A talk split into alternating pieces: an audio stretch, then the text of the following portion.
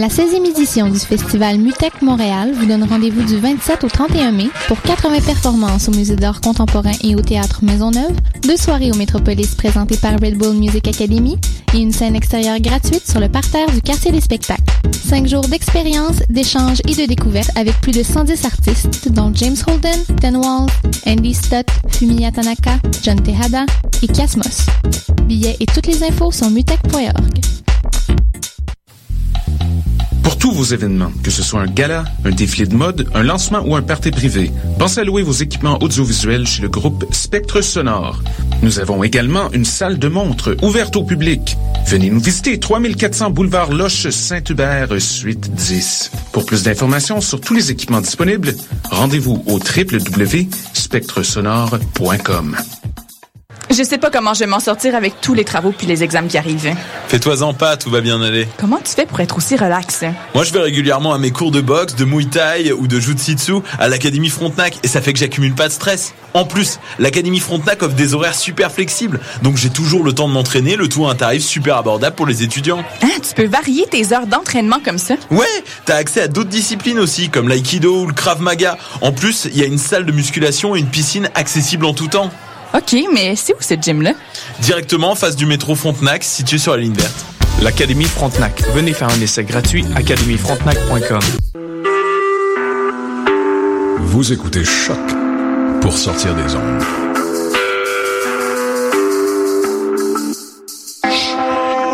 Podcast, musique, découverte. Sur choc.ca.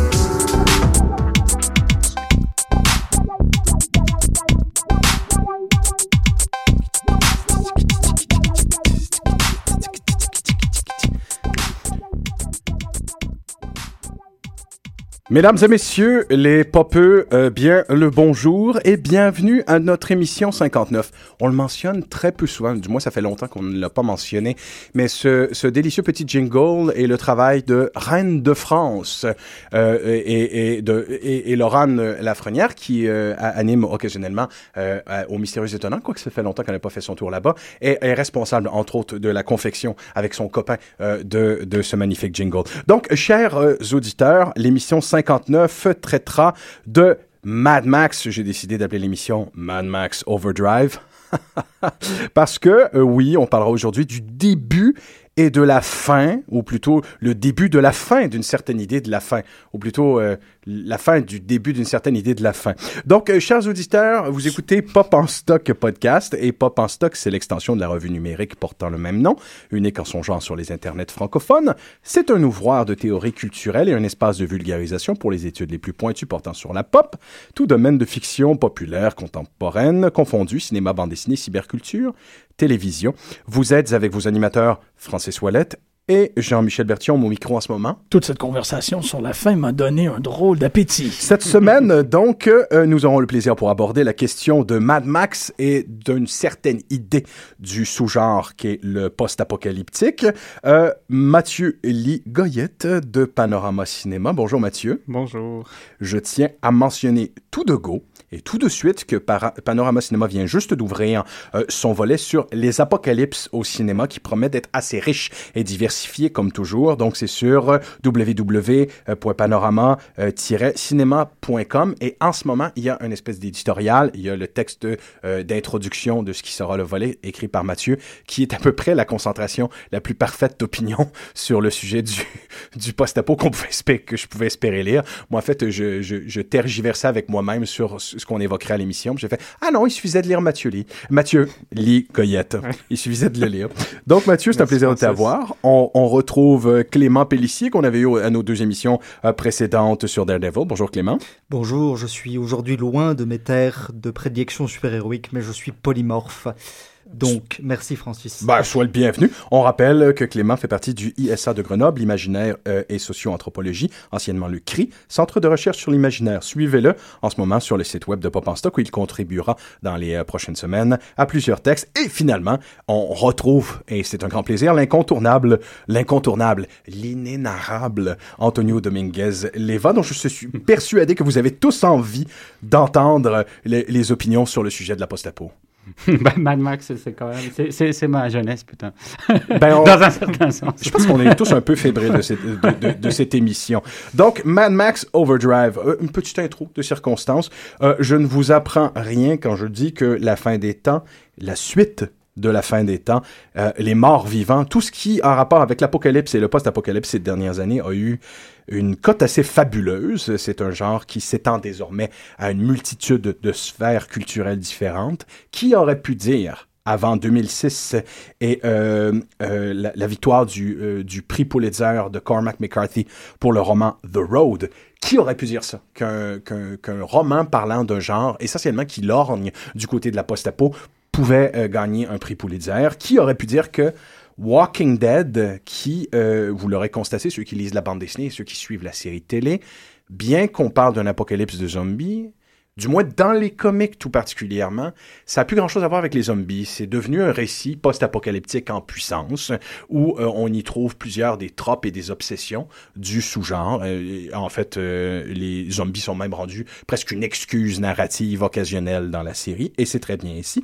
Même chez nous, en Terre Québec, on attend avec impatience la première canadienne de Turbo Kid du collectif Roadkill Superstar, qui arrive en plein milieu du zeitgeist que j'évoque auréolé d'ailleurs de succès festivalier assez considérable. À cet effet, je me permets une petite aparté. Ça, c'est le moment de radio qu'on peut se permettre. J'aimerais dire à Johan Carl Wissel, François Simard et Anouk Carl Wissel qu'on est très fiers de vous connaître et de vous avoir chez nous. Et on ne se surprendra pas quand on sait, euh, et on, est, on demeure extatique quand même, euh, qu'ils ont signé récemment, avant même que leur premier film sorte en salle, pour un autre film, ils plancheront sur une adaptation euh, cinématographique de la bande dessinée Les zombies ont mangé le monde. Donc on aimerait leur dire toutes nos félicitations. On est très fiers. Oui, absolument. Nous sommes très fiers de vous. Donc, euh, la fin des temps recommence constamment, avec euh, ou sans mutants ou morts-vivants, assez pour être considéré comme un peu plus qu'un sous-genre, comme un genre à part entière. Donc, dans la foulée du succès assez retentissant euh, du Mad Max actuel, euh, Pop Stock s'attaque au fondement de ce qui est ce type, ce type bien précis d'apocalypse au cinéma. Les fondations, les précurseurs, la venue de Mad Max, euh, et tout ce qui a été consolidé dans cet imaginaire de la fin des temps à travers euh, ces films. Après tout, c'est pas à tous les jours qu'un phénomène du genre du dernier Mad Max se produit. Entre autres, on a un réalisateur qui est plus ou moins le créateur d'un sous-genre qui le revisite avec une conviction euh, et une maestra assez peu commune. On a aussi un film qui est un tel succès et qui pourtant lorgne un peu du côté du film conceptuel et du film d'art. On a beau avoir une poursuite ininterrompue euh, d'une heure 45 dans le dernier Mad Max, euh, on est quand même dans une, une, une apologie monumentale du mouvement dans l'art cinématographique. C'est presque un film qui est une symphonie de la poursuite. Euh, on a aussi un film qui déclenche plus d'un débat et entre autres sur la question féministe, mais on, on se gardera ça pour une, une autre fois. Mais surtout, et c'est ça que je voulais évoquer, c'est qu'il est assez rare qu'un film soit la réponse d'un autre film né plusieurs décennies derrière, euh, derrière et qui était le point de départ d'une industrie nationale au grand complet. Parce qu'en effet, l'Australie va donner euh, au territoire post-apocalyptique et même apocalyptique, euh, et même, même quand, lorsqu'ils réaliseront pas, euh, les Australiens, des films post-apo, ils vont en produire dans d'autres pays. Euh, je sais pas si c'est les, les, entre autres les, euh, les particularités du territoire géographique australien qui fait ça, mais les Australiens, la Ausploitation, comme on l'appelle, euh, est, est devenu le genre cinématographique qui a le mieux exploré ces questions du post-apo, avec euh, évidemment le cinéma italien. Mais bien avant euh, bien avant Mad Max, il y avait déjà les balbutiements de ça dans la cinématographie australienne. Je mentionne au tournant euh, le magnifique, l'incontournable Last Wave de Peter Weir, réalisé, réalisé en 1977, qu'on vénère au 7e antiquaire, sur lequel on a fait une émission euh, 26 janvier 2011, et qui, euh, on a fait l'émission d'ailleurs en plein milieu des inondations qu'il y avait eu à Queensland, parce que ça avait une espèce de, justement, de ouf, d'impact euh, euh, apocalyptique. Donc, ce film, ce, film annonçait déjà une fascination pour le post-apo, pour un apocalypse typiquement australien. Euh, J'irais même jusqu'à dire que le traitement euh, post-apo australien en est un qui est continental parce que les Néo-Zélandais aussi ont aimé traiter euh, du thème et en produire. Par exemple, en 85, Jeff Murphy fait son magnifique film, dont on a parlé aussi, The Quiet Hurt, qui est un, post-apo intimiste en huis clos sur la planète au complet, avec euh, trois personnages seulement. Donc, il y a quelque chose, il y a une obsession sur le, territoire, le continent au grand complet euh, sur le sujet. Même, euh, par exemple, Turbo Kid un producteur, je trouve ça assez drôle, Turbo Kid un producteur néo-zélandais. Et c'est un film qui est en quelque part une rencontre de fortune entre le post-apo australien et la gang des BMX, qui est un autre film australien. C'est le premier film de Nicole Kidman. Donc, il y a quelque chose en Australie avec le véhicule Oui, et le territoire et le post-apo qui fait qu'on avait envie d'en parler.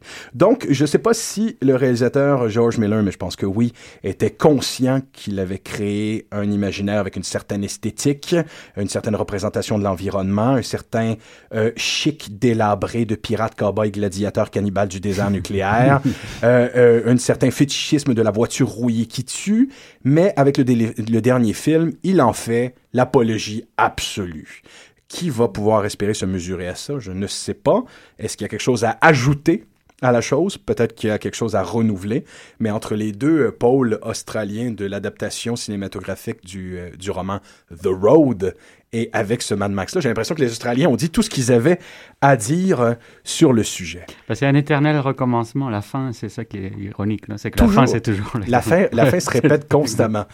On lira, comme je le disais, l'introduction de Mathieu Ligoyette pour comprendre les enjeux et les accomplissements euh, du genre sur Panorama Cinéma, mais je- ça me tente de te citer, euh, Mathieu. Euh, si les apocalypses cinématographiques constituent le genre par excellence du cinéma contemporain, c'est parce qu'il est celui qui est le plus parfaitement adapté à ses besoins. J'aime beaucoup cette, cette citation-là qui est très évocatrice. Donc, Commençons donc par le commencement de la fin. Et mentionnons, qu'est-ce que le post-apo? Je veux dire, ça semble une évidence, une évidence pour tout le monde, mais c'est pas si précis que ça. Euh, la, post-apo euh, contient une multitude de, de, d'œuvres euh, qui, qui traitent de façon différente d'aborder la fin, mais généralement, il y, a deux, y a deux thèmes qui reviennent dans la post-apocalyptique. On sait que la société et la civilisation a été détruite, et on sait que généralement les personnages vivent dans les décombres de l'ancienne civilisation. Ça, au moins, on peut l'isoler. Euh, mais il y a plusieurs variantes et déclinaisons de ce sous-genre-là. Par exemple, euh, il y a ceux qui survivent mais ceux qui reconstruisent aussi. On, on remarquera que les civilisations qui se font reconstruire sur les décombres de l'ancienne, ça a un peu moins la cote. On tripe un peu plus sur les films où il n'est question que de survie. Euh, mais à travers les décennies, il y a eu plusieurs qui reviennent, plusieurs angoisses qui sont connectées aux angoisses de l'époque. Donc, dans les années 70, évidemment, la post-apo parle beaucoup plus de l'angoisse de la du nucléaire, de la crise économique, de la crise du pétrole et de la guerre froide. Dans les années 80, euh, ça commence, on commence tranquillement pas vite à parler des catastrophes écologiques et industrielles. Dans les années 90, évidemment, en général, il est question de virus, de pandémie et les zombies reviennent en force. Et là, dans les années 2000 jusqu'à maintenant, c'est un mélange de tout ça. Mais très souvent, évidemment, on, on veut voir l'oblitération totale de l'espèce humaine à l'écran plus que jamais. Mais euh, il est question de catastrophes naturelles, mais aussi d'actes terroristes, très souvent, qui créent le problème qui, euh, qui causera le, le déclin de la civilisation au grand complet.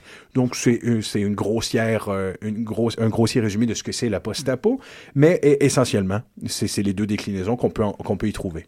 Si tu me permets un tout petit commentaire, Francis, je Bien trouve sûr. intéressant le, le fait que euh, le terme d'apocalypse, à la, à la tout, au tout début, à la base, c'est un terme qui est plutôt religieux. Et je trouve intéressant de voir ce que la culture populaire a récupéré de cette thématique-là et euh, comment elle a, euh, elle a réadapté en fait ce- cette thématique-là d'extinction de, de, à, la, à la base, l'apocalypse, c'est une espèce, de- c'est pas une destruction totale, c'est un, un changement du monde, c'est un, c'est un bouleversement du monde connu. Et je trouve que la, que la science-fiction et, et toute la culture populaire a, a une, a une vision parfois vraiment très intéressante et une reprise de ces thèmes-là. J- En fait, j'aime beaucoup ce que tu dis, Clément, par rapport à ça, parce que, bon, Apocalypse, on sait que euh, ça provient du livre des révélations dans la Bible, et la révélation qui a de l'air d'être sous-jacente à tout le cinéma post-apocalypse, c'est qu'il n'y a pas de règles. Je trouve ça très intéressant d'observer ce canon-là, cette lucarne-là, de dire, lorsque l'humanité sera, euh, sera révélée la dernière grande parole de sagesse sur le cosmos, c'est qu'il n'y a pas de règles et qu'il n'y a que survie. Euh, qu'est-ce qu'on on peut croire comme scénario? Qu'est-ce qu'on peut s'attendre à voir comme scénario? Et c'est ça, le cinéma post-apocalyptique. C'est qu'est-ce que c'est le monde quand il n'y a que le, le dénominateur commun de la survie? Et puis c'est d'ailleurs l'antithèse, c'est ça qui est assez intéressant, parce que c'est aussi la profanation dans tous les sens du terme de, de- de- du sous-texte religieux, puisqu'il n'y aura pas de parousie. On ne voit pas la parousie, il n'y a pas de... Il y a pas de, de- sauf dans les, dans les fictions mormones, parce qu'il y a aussi tout ce sous-genre euh, Born Again, euh, il y a, il y a tout, bah, Left Behind, dont on fait le remake en ce moment, qui devient une série d'ailleurs, je pense. Enfin bon, c'est aussi très fort l'idée de reprendre le, le, le- l'hypertexte euh, biblique euh, à, à la lettre. Mais, mais en général, ce qui est assez intéressant, c'est qu'il n'y a pas cette idée de, de jugement dernier avec la séparation des justes et des, et, et des damnés, etc., etc. Et puis, euh, avec tout, tout ce que ça a donné aussi dans la spéculation théologique, qui est assez intéressant, parce que est-ce que ça veut dire que les damnés aussi seront sauvés ou non? Il y a eu toute une, toute une, euh, toutes sortes de, de- questionnements autour de ça. Sauf que tout ça disparaît dans, dans quelque chose qui est comme un, un, faux au-delà de, du, présent. Et c'est un peu ce que Zizek euh, a, a analysé à un moment donné, en train de dire, bon, euh, le capitalisme avancé en est arrivé au point où il est plus facile d'imaginer l'extinction du système que d'imaginer une alternative au système. Donc c'est ça qui est assez intéressant, parce que ça signe au fond le triomphe absolu de cette vision du monde qui est celle du, du néolibéralisme. Et au fond, ce qui survit dans toutes ces fictions populaires en général, c'est, et, et Mad Max en est une très bonne, un très bon exemple, ce qui survit, c'est finalement cette, cette forme de individualisme extrême euh, qui caractérise l'imaginaire, euh, capitaliste, mais surtout l'imaginaire tel que les États-Unis euh, l'ont, euh, l'ont recréé. Et c'est ça aussi que c'est très intéressant. Tu parlais de l'Australie, etc. Ce qui est assez intéressant, c'est de voir comment il y a des spécificités culturelles, c'est vrai, et, et- il y a des, des, critiques, des cultural studies, tout ça, qui essayent de voir l'australianité de, de, de tout cet imaginaire-là. Mais en même temps, ce qui est assez fascinant, c'est la globalisation d'un imaginaire. Parce qu'au fond, c'est quand même la globalisation de, de, de la façon dont les États-Unis ont, ont- ont réfiltré ça. Mais, euh, Mais en accord avec Zizek, euh, le fait, et c'est là que, évidemment, tout va changer dans le paysage de la post-apo. C'est avec la venue du fétichisme de la voiture, Mhm. qui est très propre à la cinématographie australienne, à un pan de la cinématographie australienne, le- particulièrement la motocyclette euh, et, et les Harley Davidson. Euh, là où ça devient intéressant, c'est que la, la voiture devient le parfait symbole de comment nous roulerons jusqu'à ce qu'il ne Mhm. Reste plus rien, jusqu'à l'oblitarisation. C'est parfait, c'est parfait comme symbole. C'est le paradoxe absolu d'ailleurs. Bon, c'est- un peu ce que j'avais euh, j'avais regardé pour la, pour la un peu du film. Alors c'est assez fascinant parce que la voiture est là tout le temps depuis le début. C'est même l'origine même du, du- projet. George Miller était médecin aux urgences, donc c'est assez fascinant parce que là on a quelqu'un un peu comme Cronenberg, avant lui comme Flaubert, etc. Ce genre de, de- de grands créateurs de l'imaginaire qui partent d'une nosographie et qui font une nosographie de la société, c'est-à-dire vraiment les maladies de, de, civilisation à partir des maladies qu'ils constatent. Alors lui, il constate, il voit énormément de blessures et de décès à cause d'accidents routiers. Euh, il croise notamment un adolescent qui a perdu trois amis d'un coup dans un accident. Puis ça aurait été un peu, c'est un peu la fiction. Il y a toujours cette fiction originaire, non, quand on a un grand film ou un grand mythe qu'on est en train de retravailler. Et donc, euh, bon, bah, Miller explique en Australie, nous avons une culture de la bagnole exactement comme les Américains ont une culture du flingue. Ce qui est assez intéressant parce qu'on aurait pu dire tout simplement comme les Américains ont une culture de la voiture, mais il dit notre culture de la voiture Est plus forte que la leur. et c'est la culture du flingue américaine. Et c'est ça qui est assez intéressant. Donc, on est carrément dans Thanatos. Le culte de la voiture, de la violence par la voiture. Il dit, je suis en train de citer, et euh, la délinquance automobile consiste donc, il dit, je cite, à se saouler, à prendre sa voiture, traverser des centaines de kilomètres, pied au plancher. Donc, les jeux de kamikaze qu'on va retrouver dans, dans, dans, euh, dans Mad Max. Alors, ce qui est assez fascinant dans toute la genèse du projet, c'est que euh, Miller va rencontrer un cinéaste amateur, Byron Kennedy. Ils vont se lancer dans un court-métrage d'abord qui s'intitule précisément Violence in the Media. Donc, c'est un court-métrage qui joue sur l'idée du métadiscours, sur qu'est-ce que la violence euh, dans, la, dans, dans les médias. Donc, on est carrément dans la...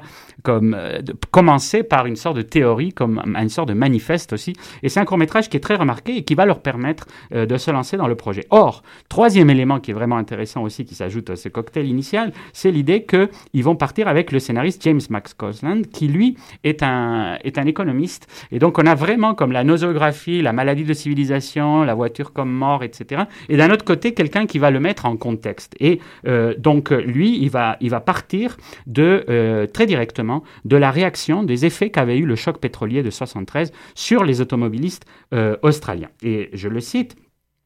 A couple of oil strikes that hit many pumps revealed the ferocity with which Australians would defend their right to fill a tank. Il parle des longs line-up qui se sont formés dans les, dans les stations de service.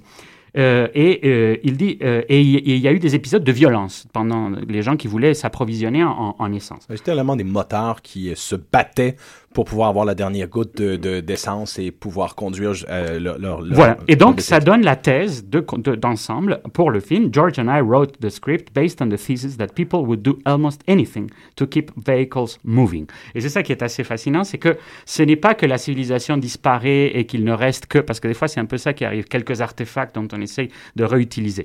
Ici, véritablement, euh, c'est une crise euh, de, euh, c'est une crise énergétique. Alors ça, c'est c'est un peu la, la nouveauté aussi, euh, parce que bon, le post-apocalyptique, je pense qu'on va y revenir dans plusieurs émissions, parce que vraiment, ça se décline dans quantité de choses. Mais si on se centre sur l'apocalypse routière, véritablement, cette sorte de sous-genre qui, est spécifiquement centré sur la reconstruction autour de la route, etc.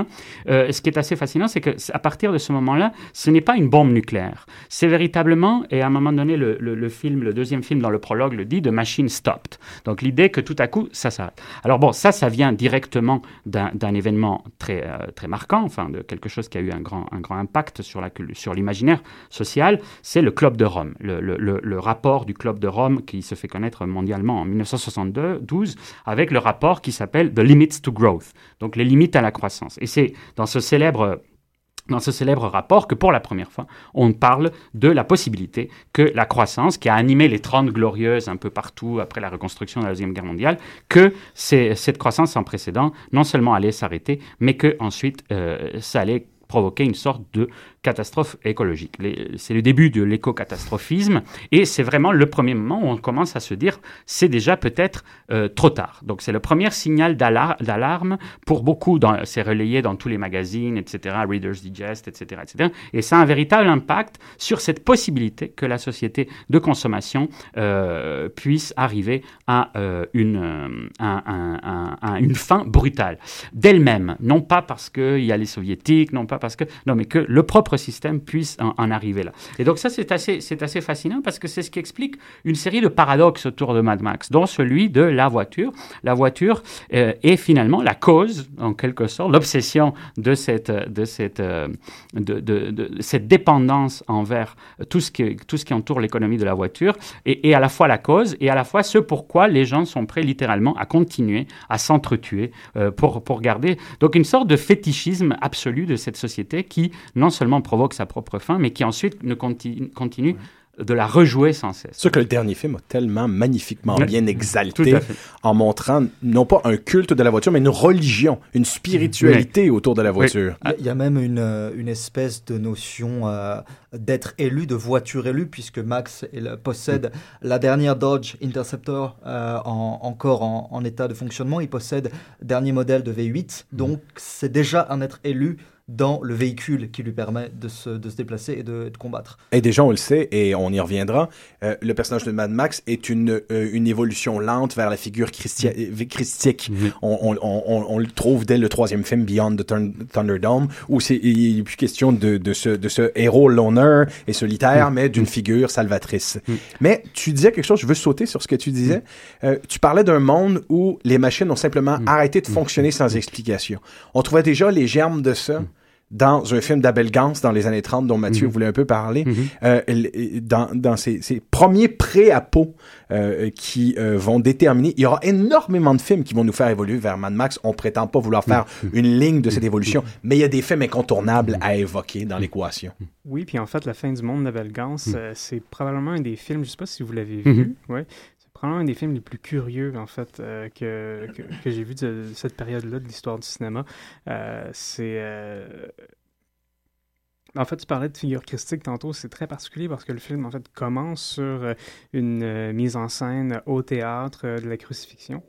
Puis euh, on y voit euh, des super plans qui sont qui semblent être des, plans de caméra à épaule. Il y a une mise en scène en fait dans ce film qui euh, Abel Gans donc qui a fait Napoléon, qui a fait J'accuse, euh, qui a fait La Roue, qui quand il embarque dans ce film-là déploie tous ses moyens pour faire le premier grand film, en fait le premier film à grand déploiement du cinéma français sonore. Et c'est vraiment un des premiers films apocalyptiques aussi de la cinématographie européenne. Ah oui, tout à fait. Ben, en fait, en faisant des recherches, euh, j'ai remarqué qu'il y avait euh, une autre incidence de films qui euh, parlait d'un univers euh, post-apocalyptique tel qu'on les conçoit aujourd'hui. Un film qui est perdu aujourd'hui qui s'appelle The Last Man on Earth de John Blystone, qui est un film américain de 1922, euh, qui est une comédie très, en fait, euh, dans, dans la vogue des comédies euh, des, qui se faisaient dans- durant les années folles, dans les années 20 aux États-Unis, euh, où euh, il y a des, des espèces de, de, de scènes de bal euh, presque orgiaques, où les gens dansent, euh, font la fête, boivent du champagne. Puis ce film-là, en fait, est articulé autour de la survie du euh, dernier homme sur Terre, qui, du coup, va être euh, euh, prise en chasse par les femmes encore euh, qui, qui s'emparent de la Maison Blanche, euh, une femme qui... Les suffragettes des années ça, 20. exact. Mais en fait, euh, ce qui est un- un- parce que là on parle beaucoup de cinéma, mais effectivement, ce qui est assez intéressant, c'est de voir que euh, en littérature, c'est quelque chose qui est très très riche pendant tout le 19e siècle. En fait, c'est un grand thème du 19e Il siècle. commence avec Mary Shelley? Mary Shelley, The Last Man, mais il y en a même a- avant. Le Dernier Homme, c'est un texte français qui, qui, da- qui Mhm. prédate euh, Shelley. Il y, en a, il y en a, donc, ce qui est assez, ce qui est assez intéressant, c'est que oui, il y a euh, tout un imaginaire de, de la fin des civilisations. Il y a même bon, le célèbre texte de, de Valérie Nous savons désormais, que nous, civilisations, que nous sommes mortels, etc. Mais c'est un qui, arrive en Europe euh, avec presque en même temps que la révolution industrielle, avec beaucoup de, beaucoup de changements. Donc, ce qui est assez intéressant, c'est que oui, on peut constater que le cinéma ne fait que rejouer ça depuis, depuis un certain temps, mais on dirait que notre culture ne fait que rejouer ça depuis la modernité, finalement. Oui, tout à fait. Puis ce qui est, vraiment intéressant pour, euh, pour en venir à la fin du monde, c'est que ben, d'abord, Abel Gance se met en scène, il joue le rôle principal et donne à Madame Gance le, le rôle de, de la femme du protagoniste dans le film. Puis euh, c'est euh, c'est un film en fait infiniment prétentieux où il y a énormément de rapprochements entre euh, le personnage qu'incarne Gance, qui est un astronome, qui euh, voit apparemment une comète dans, son, dans son télescope. Après ça, il va s'en suivre une espèce de scène onirique où, ben, en fait, avant la scène oni- onirique, je, je recommence, il rencontre un de ses, un de ses amis, euh, puis lui, il va lui dire que c'est important parfois que l'humanité fasse face à des chocs pour, en fait, apprendre à se remettre en question, pour, en fait, changer de paradigme, essayer peut-être une autre voie. Euh, puis ce qui arrive dans le film, en fait, c'est que l'astronome euh, va, après ça, constituer un gouvernement euh, qui, en fait, va, essayer de faire passer des, des édits pour assurer une espèce de pérennité à l'espèce humaine. C'est extrêmement bizarre comme film parce que juste avant, en fait, à quelques secondes de la fin du monde, Abel Gance a réussi à, con- à constituer son nouveau monde, un monde où, l'idée régnerait enfin parce que il dit dans le film, il y en a marre que les gens avec des idées soient dépendants des gens avec l'argent.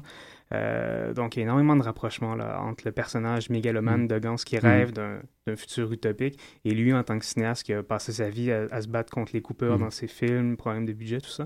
Puis, euh, puis finalement, la comète passe à côté de la Terre, euh, l'effleure, puis euh, tout le monde est sous le choc, puis on s'imagine bien que l'humanité va, va s'en relever unie. Euh, c'est très drôle parce que durant cette assemblée extraordinaire, Gans proclame lui-même sur un jeu de surimpression où on voit un paquet de chefs d'État à travers le monde, proclame la création de quelque chose comme la Fédération européenne unie, comme ça. Euh, donc, le, le grand rêve de l'Europe enfin accompli, c'est un peu comme la finalité euh, de, de la fin du monde, euh, qui, qui reprend évidemment des thèmes qui étaient déjà là dans, Napoléon, puis, euh, puis qui traversent l'œuvre de Gans. Euh, mais ce qui, est, ce qui est très intéressant là-dedans, c'est de voir comment bon, la figure de Gans est associée en fait à la figure christique, de voir comment le personnage arrive comme une espèce de, révélation qui euh, va en fait euh, chambouler euh, les tenants actuels de la société.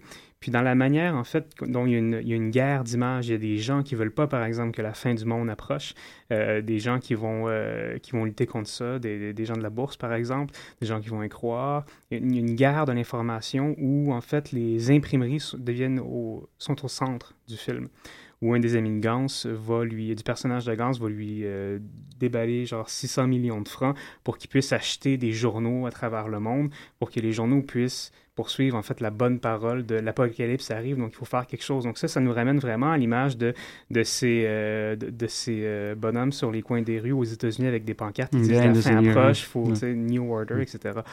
Donc, euh, c'est vraiment un film extrêmement curieux, qui, qui est pas très bon. En fait, on, on dirait un film de, de série Z réalisé en 1931. C'est c'est- c'est Mm. très bizarre.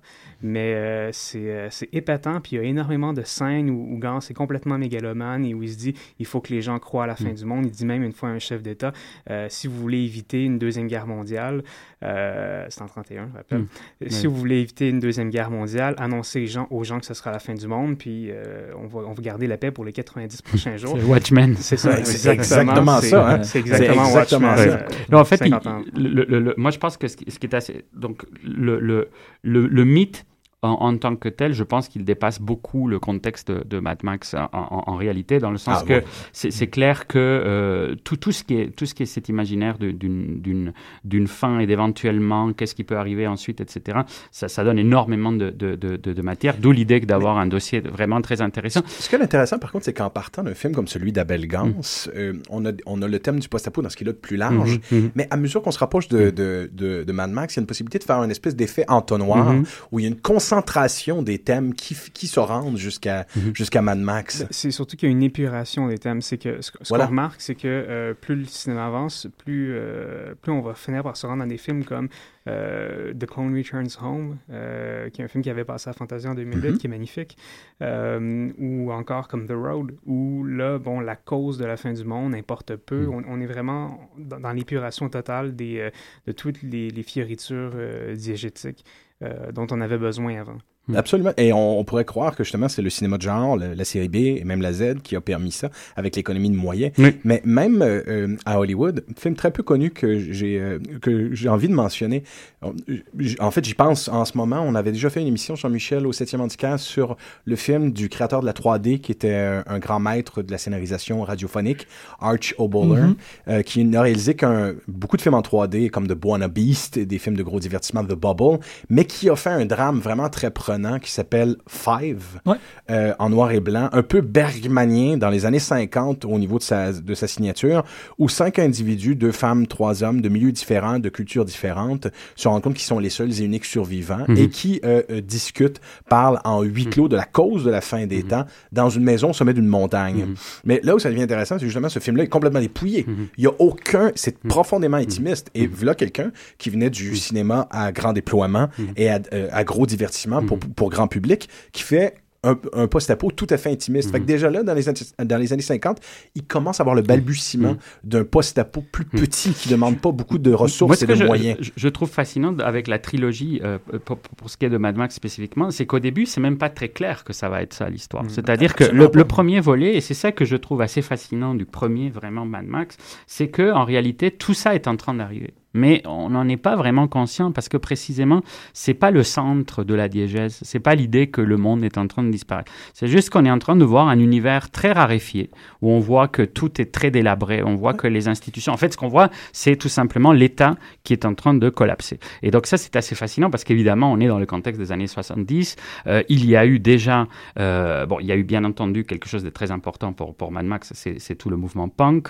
euh, avec cette esthétique post-industrielle qui, est devenue une sorte de source de nouveau euh, réenchantement du monde, mais ô combien ambigu. Mais évidemment aussi, il y a eu déjà le thatcherisme. Euh, les élections de 79 sont tout à fait marquantes à ce niveau-là. Puis l'Australie faisant partie de la Commonwealth ne peut pas être étrangère à ce, grand tournant. Il y a véritablement cette idée que euh, l'État, euh, tel qu'on l'a conçu, les Trente Glorieuses, l'État de bien- de bien-être, etc., ne tient pas, ne tient plus ne tient pas l'assaut. C'est véritablement présenté comme une idée qu'il y a un assaut d'une sorte de communauté violente, parce que c'est tout l'imaginaire sur lequel Thatcher gagne ses élections. Euh, en fait, ce qui est assez fascinant des élections de 79, c'est que c'est pas du tout un discours de dire nous allons créer le néolibéralisme. C'est pas du tout ça sur ces termes-là qu'elle est élue. Au contraire, elle est présentée comme quelque chose qui est ce qu'on a appelé le populisme autoritaire, c'est de dire euh, la, jeunesse ne va plus du tout, il y a une violence rampante, il faut un retour à l'ordre, etc. Donc c'est un discours beaucoup plus ancré dans le conservatisme, etc. Alors que ce qu'elle va faire après, du point de vue de la politique économique, va être complètement différent. Mais ce qui lui fait gagner les élections, c'est ce discours panique, véritablement un discours panique autour de, autour de cette idée. Et c'est ce qu'on voit à l'œuvre dans le premier Mad Max. Donc ce qui est assez fascinant, c'est que ça ne se présente pas. C'est évidemment dans le deuxième qu'on est passé de l'autre côté, que ça a basculé, c'est des années plus tard. Et euh, là, vraiment, on, on est dans les, dans les ruines du... Mais le premier, et je trouve que ça, c'est assez intéressant, c'est que ça raconte le moment même où C'est en train d'arriver. C'est un pré-apo. Ouais, exact. C'est ça qui est très Ouais. particulier, c'est que la Mm. relation que le premier, Mm. je suis content que tu sautes là-dessus parce que la relation que le premier Mm. Mad Max et que le deuxième Mad Max appelé Mad Max 2 mais Mm. qui s'appelle en fait The Road Warrior Mhm. parce qu'il fait abstraction du film original Parce que c'est pour le public américain, c'est ça. Parce que c'est pour, le Ouais. public américain. Qui n'avait pas connu le premier. Mais on a un drôle de cas euh, qui est assez rare dans l'histoire du cinéma, d'une suite qui n'en est pas une et d'un remake qui n'en est pas un. Mhm. Euh, on va retrouver ça par exemple. Le seul exemple qui me vient à l'esprit, c'est euh, par exemple Evil Dead. Mhm. Evil Dead est une suite, mais c'est aussi un remake. Le but, c'est de faire abstraction au petit budget que le film initial avait pour en faire un plus gros budget. Mais là, c'est différent. Ici, on a littéralement deux contextes historiques. Mhm. C'est comme s'il y avait eu une évolution. De ce fait, quand on commence Mad. Max, tout va bien au niveau de sa jambe. Il est handicapé au niveau de la jambe à la fin du film. Et dans, la- et dans, le, dans le film qui suivra, euh, il y a les vestiges de cette blessure. Donc, c'est un cas assez sans précédent dans l'histoire du cinéma. C'est une suite et ça n'en est pas une. Non, et puis c'est un changement de ton complet, c'est ça qui est a- assez Absolument. On intéressant. passe, on passe du pré-apo au post-apo en l'espace d'un seul film qui est une suite. Je, je serais assez pour dire en fait que chaque Mad Max euh, pourrait se regarder presque indépendamment euh, des autres puisqu'ils ont une, une idéologie qui est vraiment en évolution. Et par rapport à, à- à tout ça, à cette idée d'entonnoir euh, qu'on évoquait tout à l'heure, euh, dans la préparation de l'émission, Antonio a fait passer plusieurs articles sur les relations entre Mad Max, donc surtout Mad Max 2 et, le, et la politique de, de Reagan. Et Mhm. euh, il y a eu une citation que j'ai trouvée vraiment, euh, vraiment très intéressante de Stuart Hall, il me semble, dans. Deconstructing the Popular, Mhm.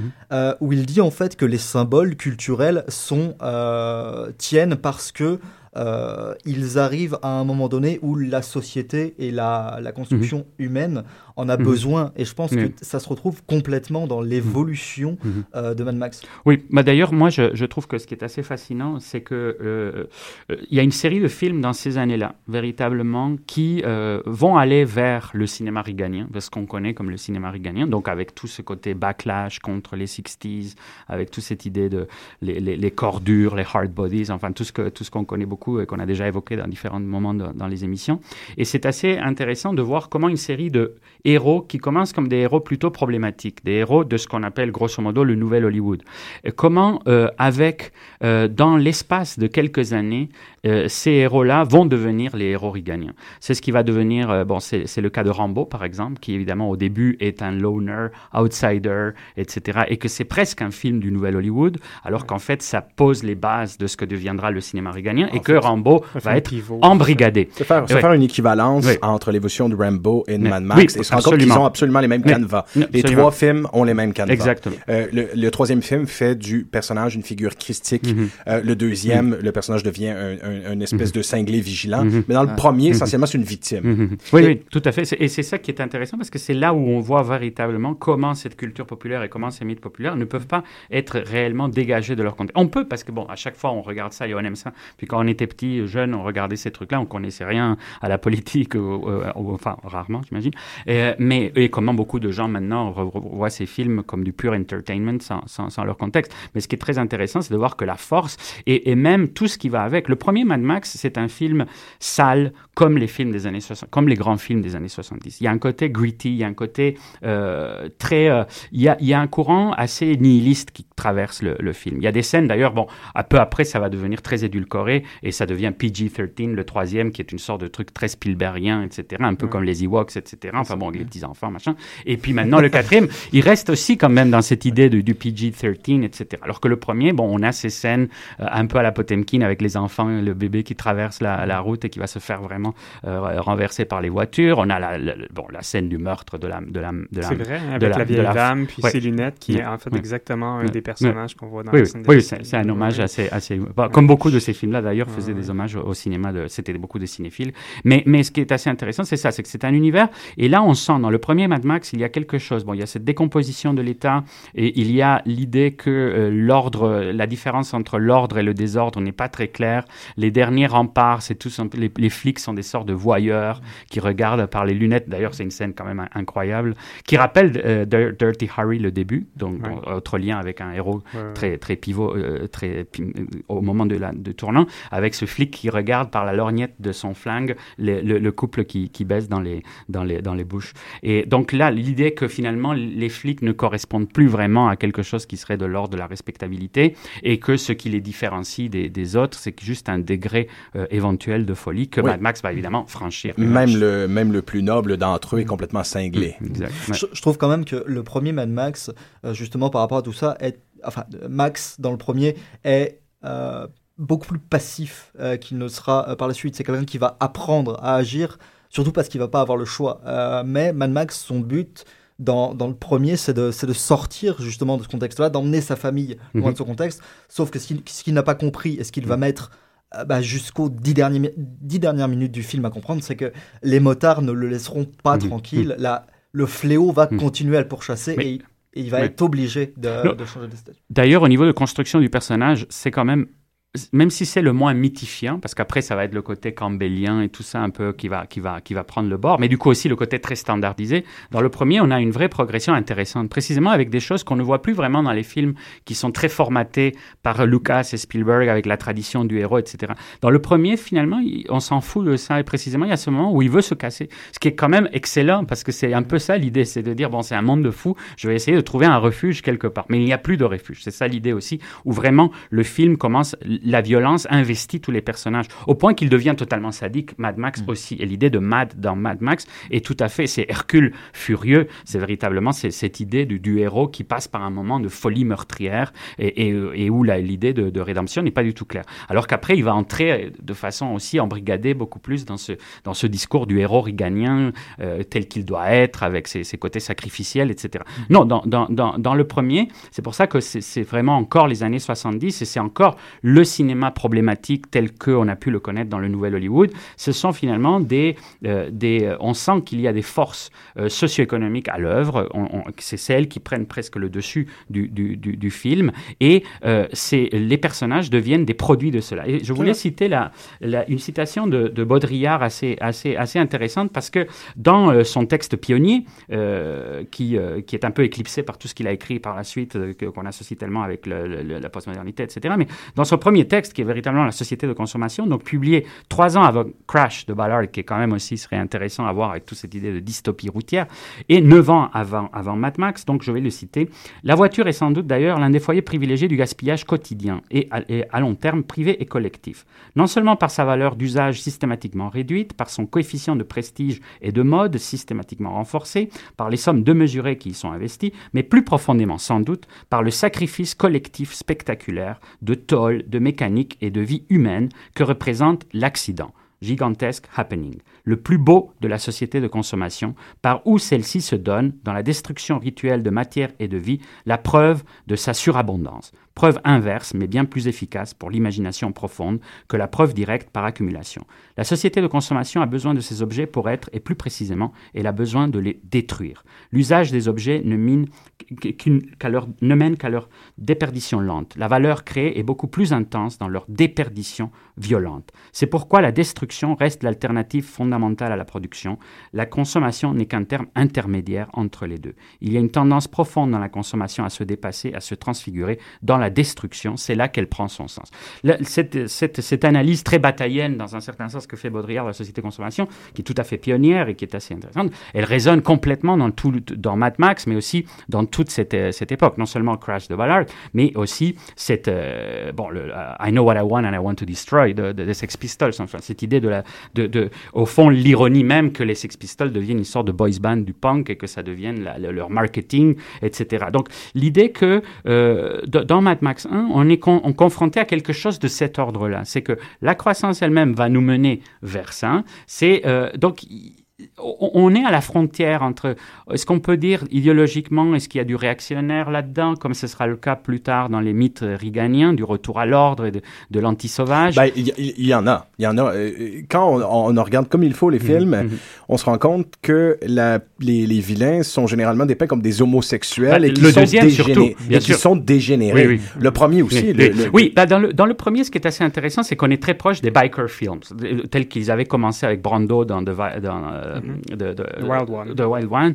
Euh, et, euh, mais comment, comme, ils étaient, euh, comme ils étaient devenus dans, la, dans l'exploitation des sortes de, de danse macabre avec les trucs complètement dingues. Il y en a eu des centaines. C'est vraiment un sous-genre sur lequel peut-être un jour on fera un truc. Mais les, les, les biker movies, il y, a- il y a tout un maniérisme complètement Ben oui. délirant. Et, et même l'héritage qui vient avec les biker movies. Par exemple, tu, tu mentionnais un film euh, sans faire, euh, parce que tu, l'avais, tu l'avais évoqué euh, dans nos échanges, Mathieu. Euh, Faire euh, une, une suite des, euh, des inspirations, ça, ça serait, ça serait démesuré. Il, y a, il y a- il y a trop d'inspirations, effectivement. Il y a les biker movies, il y a les westerns. Oui, il y a- bien sûr. Les mais il y a par contre des films, Mm, mm. il y a par contre des films qui, qui concentrent beaucoup d'éléments qui vont mener à. Mm. Et il y en a un, je trouve ça intéressant, Damnation Alley de Oui, 1977, bien sûr. euh, où le personnage est un ancien motard et qu'il est l'espoir d'un groupe euh, qui, parce que c'est le seul qui sait conduire correctement, qui va devoir déplacer un véhicule d'un point A à un point Z euh, en survivant, faisant survivre le groupe pour amener des vaccins à un endroit. Mhm. Déjà là, on est en 77. Mhm. Déjà là, il y a encore la vénération du biker comme Mhm. le dégénéré qui va Mhm. peut-être pouvoir survivre Mhm. dans ce territoire Oui, post-apocalyptique. parce qu'il il hérite précisément, le, le biker, euh, il, il hérite du cowboy, c'est ça qui était... Bon, dans, dans, dans The Wild One, c'est évident, parce qu'à un moment donné, il dit c'est nos chevaux, ou je sais plus quoi, quand il parle ça. des motos, enfin bon, il y y y a ce transfert qui est assez évident, mais, mais qui est un, un transfert très ambigu, parce que dans, dans le biker, ce n'est pas le cowboy euh, rédempteur qui a la violence légitimatrice, qui est la violence réfondatrice de la nation. Ça, ça va être Mad Max, précisément.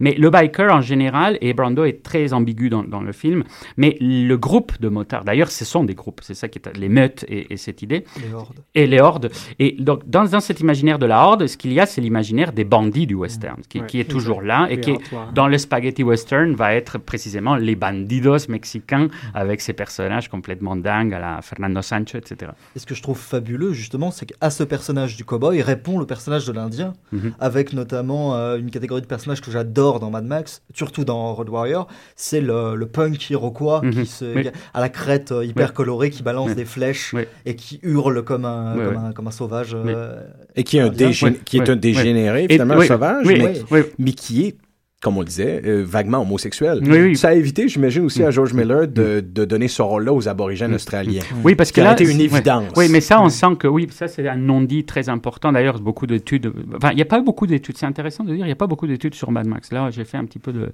de recherche et, et il y a très peu. Il y a cet article qu'on a cité sur le riganisme. Il y a l'article sur la car culture d'Australie qui est assez intéressante. Il y a une thèse sur le western post-apocalyptique en tant que genre en général et comment finalement c'est aussi un des référents quand on, quand on veut imaginer, puis surtout quand les États-Unis veulent s'imaginer la fin, qui finalement c'est le nouveau commencement, c'est la refondation. Bah, à quoi ils pensent? Ils pensent au western parce que finalement, enfin, on est à nouveau dans le Wild West. Et il y a quelque chose comme un véritable désir. Le désir, à part le désir de Thanatos, de destruction, etc., qui, qui, est, qui est le propre du charme du genre, mais il y a l'Amérique qui veut aussi se détruire pour se refonder. Et ça, c'est vraiment un truc. euh, Et donc, du coup, c'est le western. Mais euh, oui, tu disais? Oui, ben, en fait, je voulais juste euh, te, te couper rapidement. Mm. Ce qui est très intéressant quand, quand tu parles de, de, de refondation puis, euh, puis de désir de destruction pour se refonder, c'est c'est justement que euh, ces films-là qui se passent dans l'après d'un cataclysme sont justement un espace pour, euh, où on pourra avoir de nouveaux cow-boys, où en fait le- la notion de frontière va, va totalement changer, où par exemple la, la frontière peut être aussi bien à l'est qu'à l'ouest. Euh, donc on, on peut enfin transposer tout- toute cette structure narrative-là qu'on a développée durant le western, qui est, bon, euh, Baz- Bazin l'a dit, le genre par excellence du Mm. cinéma américain. On peut transposer ces choses-là, puis essayer de les réutiliser avec des nouvelles technologies, avec de la voiture, essayer, essayer en fait d'aller euh, d'aller exploiter davantage les moyens. Oui, euh, c'est je dans dirais- cette foulée-là oui. que je me faisais l'observation que le réalisateur australien John Hillcoat Mhm. euh, a réalisé voilà quelques années un magnifique western très euh, spaghetti dans sa signature qui s'appelle The Proposition Mhm. et qui justement réussissait à retransposer à la perfection tous les codes du western dans le territoire de, de l'outback australien. Mhm. Déjà, les gens fantasmaient de le voir faire un post-apo. Il semblait presque évident quand The Proposition a été réalisé que ce serait le réalisateur de The Road. Ben, on se rend compte que le fantasme du western euh, dans le post-apo a gagné la bataille. C'est essentiellement celui qui a dominé. Et je, et je dirais un truc assez intéressant dans ce paradoxe, c'est que le western est en train de mourir à ce moment-là. C'est ça qui, qui est Ouais, assez intéressant. C'est le grand Ouais, genre qui meurt et qui renaît de ses cendres. Donc, il est un genre qui devient post post-apocalyptique de lui-même, parce qu'en fait, il n'existe plus comme grande forme hégémonique. Il y a un moment aux États-Unis, pendant trois décennies, il y a à peu près trois ou quatre westerns par semaine qui sortent sur Mhm. les cinémas. Donc c'est véritablement, on parle d'une inflation. Bon, il y a plein d'études évidemment sur le western et, le- et le fait que ça rejoue sans cesse le, le- le collectif, le rêve américain, Ouais, etc., etc. Et comment à un moment donné, ça, ça périclite, ce, ce- ce rêve disparaît et du coup, il ne peut réapparaître que sous des formes comme celle du post Il se passe la même chose en Italie. En Italie, euh, au Oui, moment le où le, le western spaghetti agonise, Mhm. il faut voir les derniers westerns de cette, de cette époque-là pour se rendre compte qu'ils sont crépusculaires, Mhm. mais qui sont dans un monde qui est maintenant tellement imaginaire qu'il lorgne tranquillement vers le post-apo et que tout de suite après, effectivement, euh, le- les western spaghetti, le post-apo italien va régner pendant moins de décennies. Oui, oui, d'ailleurs, quand je disais sur les bandits, ce qui est intéressant, c'est à quel point le spaghetti fait du bandit euh, le- l'emblème et même le- le- la, la clé de compréhension du Far West. Alors que le western classique, évidemment, c'était au contraire essayer de retrouver c'était quoi la figure de l'ordre au milieu du désordre. Les Italiens se retrouvent immédiatement euh, fascinés par tout ce qu'il y a de désordre là-dedans. Mais euh, oui, non, bah, si- si- effectivement, c'est impossible de faire toute la, la filiation. Moi, je m'étais amusé, je vous avais proposé un truc. Il y a quand même des incontournables Oui, qu'il faut oui. mentionner dans cette filiation. Là, comme Dan- Damnation Alley, je n'aurais pas fait le lien. Tu l'as fait Mhm. spontanément et c'est évident. Je veux dire, ici, il y a, il y a- il y a effectivement un motard qui doit conduire un véhicule euh, pour Mhm. sauver un groupe. Donc déjà, euh, ça Oui, va revenir. C'est western, mais euh, pour moi, une des filiations qui est trop peu mentionnée, c'est euh, le seul unique film réalisé par le- le- l'acteur euh, qui l'a scénarisé, réalisé, produit, écrit, euh, L.Q. Jones, qui s'appelle A Boy and His Dog, Mhm. euh, adapté de Harlan Ellison, Oui. où déjà, euh, autant au niveau du, de l'esthétique Mhm. que de plusieurs des thèmes, évidemment, le loner barbu marchant avec son chien Mhm. dans, Dans le, le désert, deuxième, ouais, c'était là en 75 dans ce film-là, qui est un film culte, mais pas au niveau qu'il le mériterait, Mhm. à mon humble avis.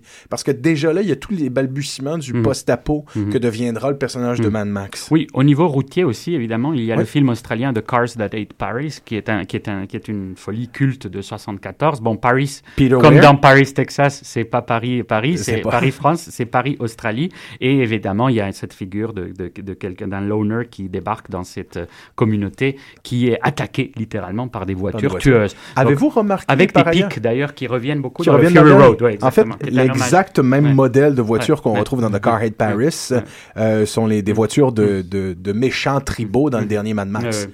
Hommage évident au Ouais. compatriote Peter Weir. Mais c'est c'est incroyable aussi, euh, pour l'avoir eu il y a pas longtemps, à quel point le, le post-apocalyptique, en fait, euh, est, est préfiguré d'une certaine manière par un film comme euh, Le Vent de, de Victor Joystrom, Mhm. des années 20, où, qui est à peu près un, un huis clos dans une cabane en plein milieu du désert, et où euh, le vent est, euh, est littéralement le, le personnage principal du film.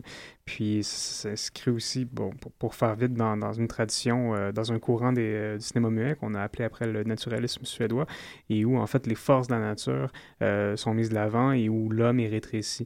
Donc il y a un jeu d'échelle, de, de plans.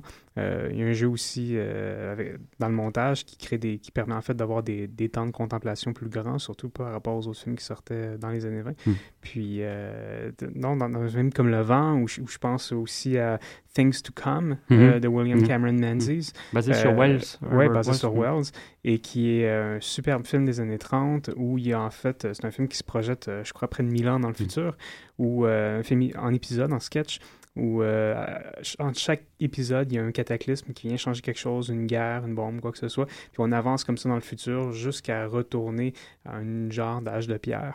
Ben, c'est l'idée dans, dans Wells, dans La Machine à Ouais, le exactement. temps, puisque le futur, c'est les Morlocks. Et que, et que d'ailleurs, Mhm. on retrouve beaucoup de Morlocks dans, dans, dans, dans, dans Mad Max aussi. Mais de cette vague, euh, de cette vague, euh, Ben, une parenthèse, en fait, par rapport à Things to Come, c'est un des, euh, un des seuls films qu'on sait euh, qui faisait partie, en fait, des, euh, des films préférés de Jack Kirby.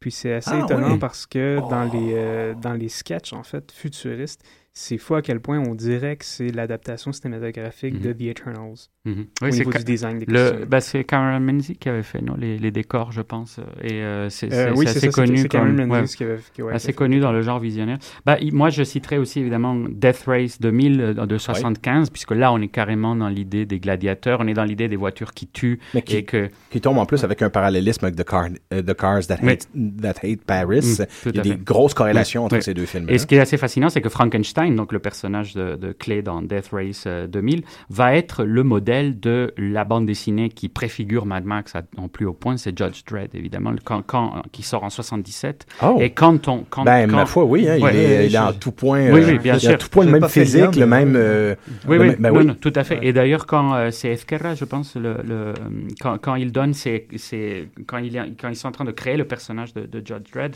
la référence visuelle, c'est c'est précisément euh, Frankenstein dans, dans le film de, de, de Ah, Paul, ça fait- de Paul ouais, c'est- Bartel. tout à fait, c'est Carlos Ouais.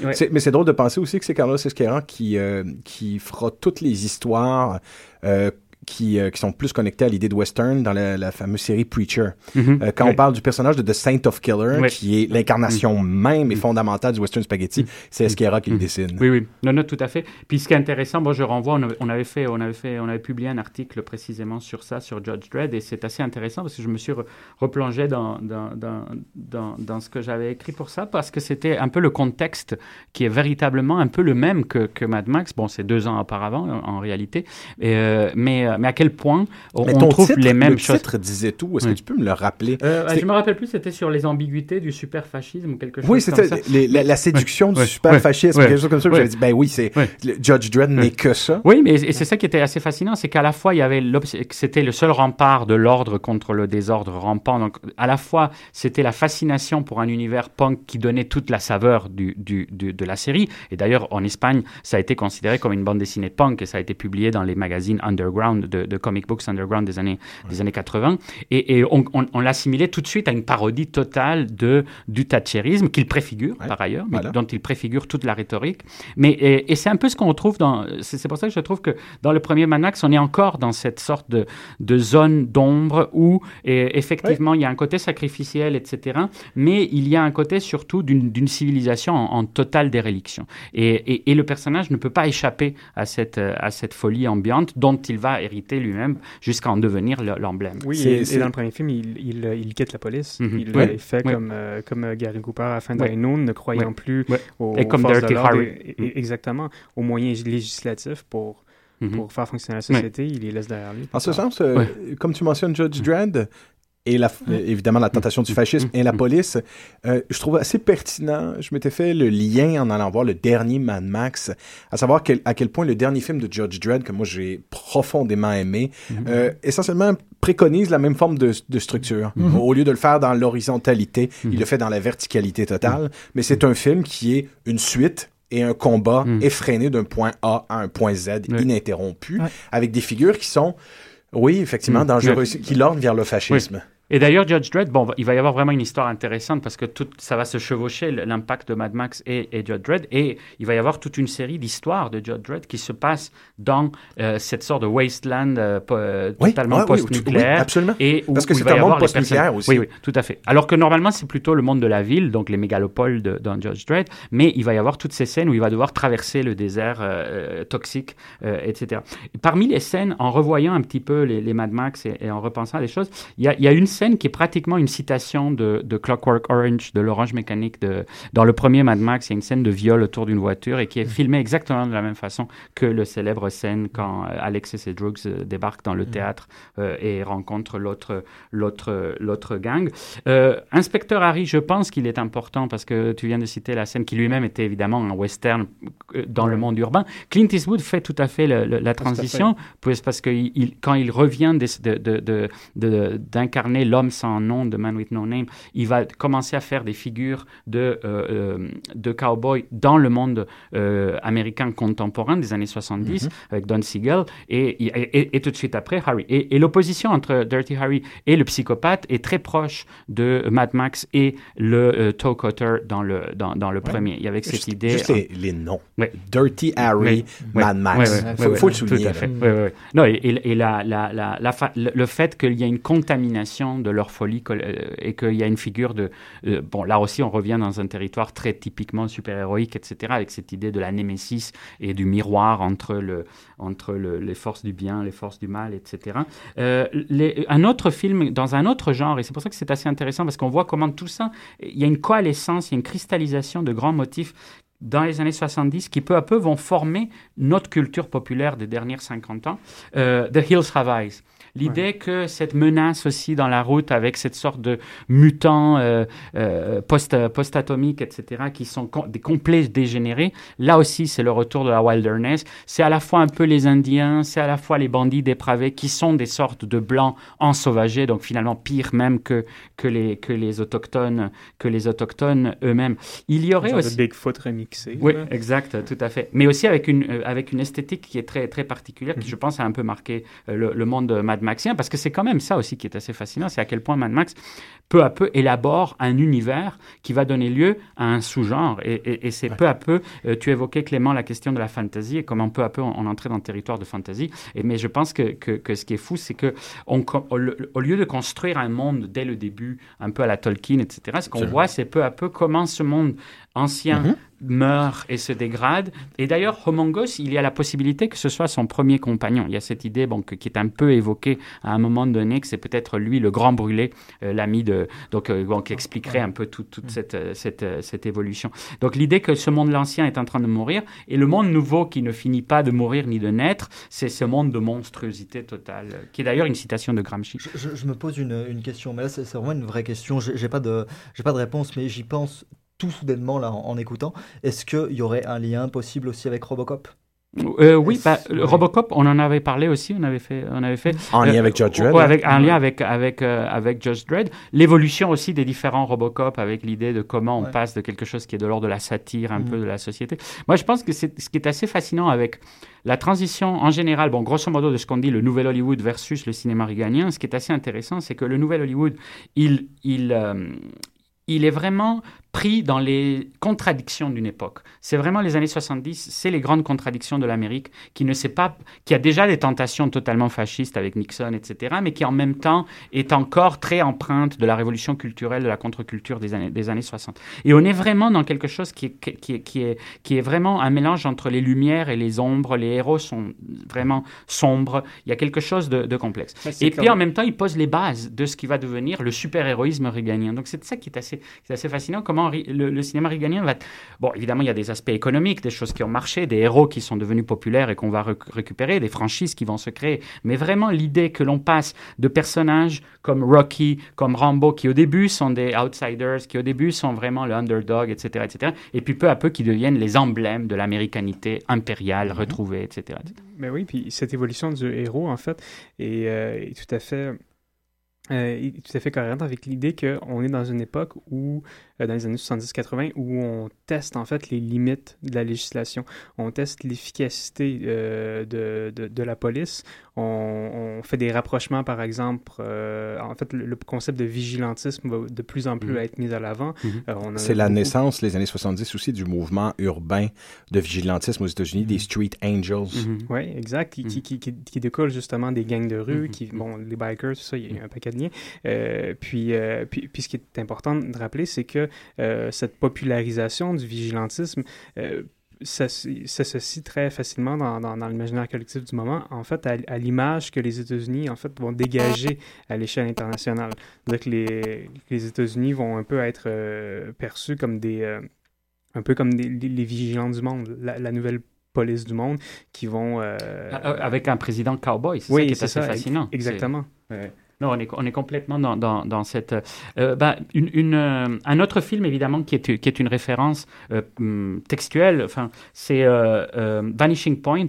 Alors, avec Vanishing Point, c'est vraiment la structure de la course-poursuite, et ça aussi, c'est assez intéressant, parce que Fury Road revient absolument à cette base de, du film de poursuite, qui va disparaître un petit peu dans le troisième, et qui, ce qui d'ailleurs va beaucoup, Déplaire. va beaucoup déplaire, parce que au fond aussi, on s'associe, ça c'est, je sais plus qui, si c'était Bart ou je sais plus quoi, mais on s'associe pas aux personnages, on s'identifie aux structures, ça je pense que c'est assez Mhm. intéressant, pour les genres, en tout cas pour la construction des genres. Une des choses qu'on voit avec euh, Vanishing Point, qui est écrit par un des grands écrivains latino-américains du XXe siècle, Cabrera Infante, ce qui est assez curieux, parce que c'est un film qu'on n'associe pas tellement au cinéma d'auteur, mais qui est un film totalement fétichisé par Tarantino et d'autres, et euh, la scène initiale où les policiers cherchent en vain à intercepter le Knight Rider dans Mad Max 1 est un hommage plan par plan d'une scène euh, Ben, centrale. faut de voir Vanishing euh, Vanishing Point, cultissime qu'il soit, tout aussi cultissime qu'il soit, pour se rendre compte que c'est pratiquement un, film d'art et un film, un, un film d'art et essai. Mais Il y a d'abstraction. des moments Oui. abstraits Oui, oui. dans ce Mais film-là. la- la course-poursuite, d'ailleurs, ce qu'on a revu avec Drive, etc., euh, c'est- que la course-poursuite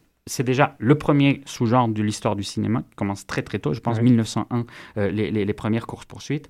Euh, c'est vraiment le, la, la kinésis, le, le- le pur culte du mouvement du, de, de- de la- du cinéma. C'est c'est ça qui fait que moi, je trouve, euh, c'est le grand accomplissement du, du dernier Oui, film. absolument. C'est d'être finalement une, une, une célébration, Oui, une mouvement. apologie Oui. du Il est mouvement au visuel. cinéma. Il est vraiment visuel. D'ailleurs, pour Kirby, je pense que tu pourrais faire une belle analyse, Mathieu, à partir de ce que tu fais sur Kirby en général, euh, pour, le, pour les, les, les enchevêtrements de plans à l'intérieur du plan dans, dans Fury Road. C'est assez Ouais, fascinant. que j'ai pas encore vu, mais qui. mais Ouais. je- Les diagonales, les, les, les idées d'aller de l'hor- l'horizontale, la verticale, d'aller dans tous les sens et que ça s'agite dans tous les sens en même temps. Et on retrouve tes Iroquois préférés d'ailleurs avec l'idée des avec les lances, Euh, avec on cette trouve idée- les Iroquois, lance on- explosive, on retrouve- ce qui est on- assez fascinant. On retrouve évidemment la poursuite et le hijacking Ouais. du train. Oui, oui. Euh, euh, les Ouais. chevauchés fantastiques. Et c'est là la où, totale. Oui, et c'est là où je trouve qu'il y a un autre type de film qui- qu'on n'associe jamais à Mad Max, mais qui quand même est assez intéressant à, à- à- à tout simplement rapprocher pour faire une sorte de, de, de, de- mindfuck mental. Mais c'est euh, Mad Max, c'est l'envers pessimiste et noir du délire néo-burlesque des films des années 60 comme The Great Race de Blake Edwards ou Those Magnificent Men in Their Flying Machines, qui ont inspiré le cartoon culte de notre enfance, Ah, Les Fous du volant, il fallait quand même Races, ça, ouais, ouais, ouais. de 68. Eh, Alors, ça, euh, je ne l'ai pas vu quand tu nous as partagé cette information-là aujourd'hui. C'est Moi, c'est un dessin animé qui a traversé mon enfance. Moi aussi. J'ai jamais fait le lien. Mais tous les Ah, thèmes sont Oui. là. Ah oui, mais regarde le premier, il est sur YouTube. Le premier mouvement, il y a, il y a des, il y a des, il y a des, euh, parce que bon, c'est toujours l'idée de, de, de Satanas, etc., qui essaye de, de faire des mauvais coups pour gagner la, pour gagner la course. Structure de course qui, qui, est- qui unit ces films-là de, de course poursuite. Mais même les voitures. Oui. Et mais le- les, les, les systèmes employés, le fait d'essayer de, de arrêter les voitures avec des crampons, etc., c'est exactement ce qu'on retrouve dans les, dans les Mad Max. D'avoir les, fameux, les, les fameuses petites lames sur les côtés Oui, des roues exact, pour pouvoir percer les Oui. autres. Le pire, c'est que je suis parti sur le Roadrunner après. Je me suis, je me suis fait des cartoons de Mm. Roadrunner, de Mm. voir comment, Mm. comment bah, le, le coyote bricolait pour essayer d'attraper la, la, Mhm. la bip bip, le. Roadrunner. C'est assez génial. Oui, oui, oui. Non, bah, bien sûr, mais, euh, mais, mais c'est ça qui est, qui est assez intéressant, c'est qu'effectivement, avec la course-poursuite, c'est aussi un. Bon, c'est le grand hyper-genre. C'est le grand hyper-genre du cinéma et comment il peut se décliner dans quantité de choses. Et on peut aller du burlesque, du, cartoon, jusqu'à ces choses de survie où les machines deviennent des, véritables machines de mort. C'est ça qui est, qui est aussi très intéressant. Et c'est, et c'est le fétichisme propre à Mad Max, c'est que la voiture, c'est un instrument de mort. Oui. La, voiture mythifiée, la, voiture rendue complètement mystique, c'était l'argument qui nous manquait et c'est l'argument qui manquait à Mad Max pour euh, que la post-apo trouve euh, sa plus importante euh, signature. Mais justement, pendant que on y euh, une citation euh, de toi. Allez, je te cite deux fois aujourd'hui, euh, Mathieu, mais c'est parce que j'aime beaucoup cette, euh, cette citation-là. En recyclant littéralement les objets du quotidien en une vision dystopique et bricolée du futur, ces cinéastes remodèlent le monde à leur désir, profitant du détournement des groupes sociaux. Le cinéma post-apo- post-apocalyptique est pour beaucoup un cinéma de gangs criminels, des moyens de transport et des objets d'usage de la société de consommation. L'idée d'un cinéma de bricolage aussi, d'objets, euh, de... D'ailleurs, euh, pas pour nécessairement en, parler de long en large, mais c'est aussi c'est une autre des, des grandes réussites du dernier film. À une époque où euh, nos blockbusters les plus démesurés sont éthérés, où tout ce qui est à l'écran est créé par ordinateur. Euh, on est dans un moment d'ailleurs où Mad Max sort dans la foulée d'Avengers et les deux films s'affrontent à plus d'un à plus d'un niveau en ce moment. Là où ça devient intéressant, c'est que tout dans Mad Max, dans Mad Max, le dernier, est organique et physique. Même si ce film a un budget démesuré, tout évoque le bricolage, Euh, mais un bricolage fétichisé, démesuré, exagéré. Les voitures, plusieurs des voitures sont des sont des euh, sont des voitures des années 30 avec des euh, avec des euh, des chenillards de tanks. C'est un bricolage en différents types de voitures. Mais ce qui est très intéressant, c'est que le cinéma post-apocalyptique, euh, je crois, va permettre la démocratisation euh, de la production de films de science-fiction. Euh, quand on regarde, par exemple, au, au Québec, ce qui est en train de se passer avec ça, en l'intérieur de quatre ans, on aura quand même eu deux films post-apocalyptiques entre Turbo Kid et, Et Les le Quatre bunker. Soldats. Le bunker aussi, puis Ah, le quatre bunker, soldats. On en a Ben même trois. Trois. Ouais, c'est vrai, j'avais pas pensé au bunker. Bunker, euh, quatre soldats. Ben oui. Précisément parce que ça, c'est- quelque chose, euh, c'est c'est une hantise du cinéma québécois de- depuis, des- depuis ses tout débuts, c'est d'essayer de faire du cinéma de genre et de bien le faire, d'essayer de créer des univers et de bien les faire. Euh, et le post-apocalyptique permet ça. Je voyais aujourd'hui un film euh, néo-écossais euh, vraiment, euh, vraiment épatant, en fait, Defcon 4. Euh, Defcon 4, ouais, il y a quelqu'un dans Defcon 4 qui. C'est là que j'ai compris que c'était canadien. Il bricole des mines antipersonnelles puis il utilise comme goupille des cartes d'assurance sociale canadienne découpées. c'est c'est là qu'on comprend que c'est canadien. Mais on dirait que ça a été, ça a été tourné Oui. avec euh, très très peu de moyens dans, dans, dans le sous-sol de quelqu'un. C'est un huis clos dans, dans un satellite. Puis après ça, ils, ils descendent en Nouvelle-Écosse puis ils se battent contre des bikers. C'est- très curieux. Il y a, Bah- des, des- il y a des vieilles bouteilles de, de, de ou je sais pas trop quoi. là. C'est. euh, C'est revenu à trois grandes reprises.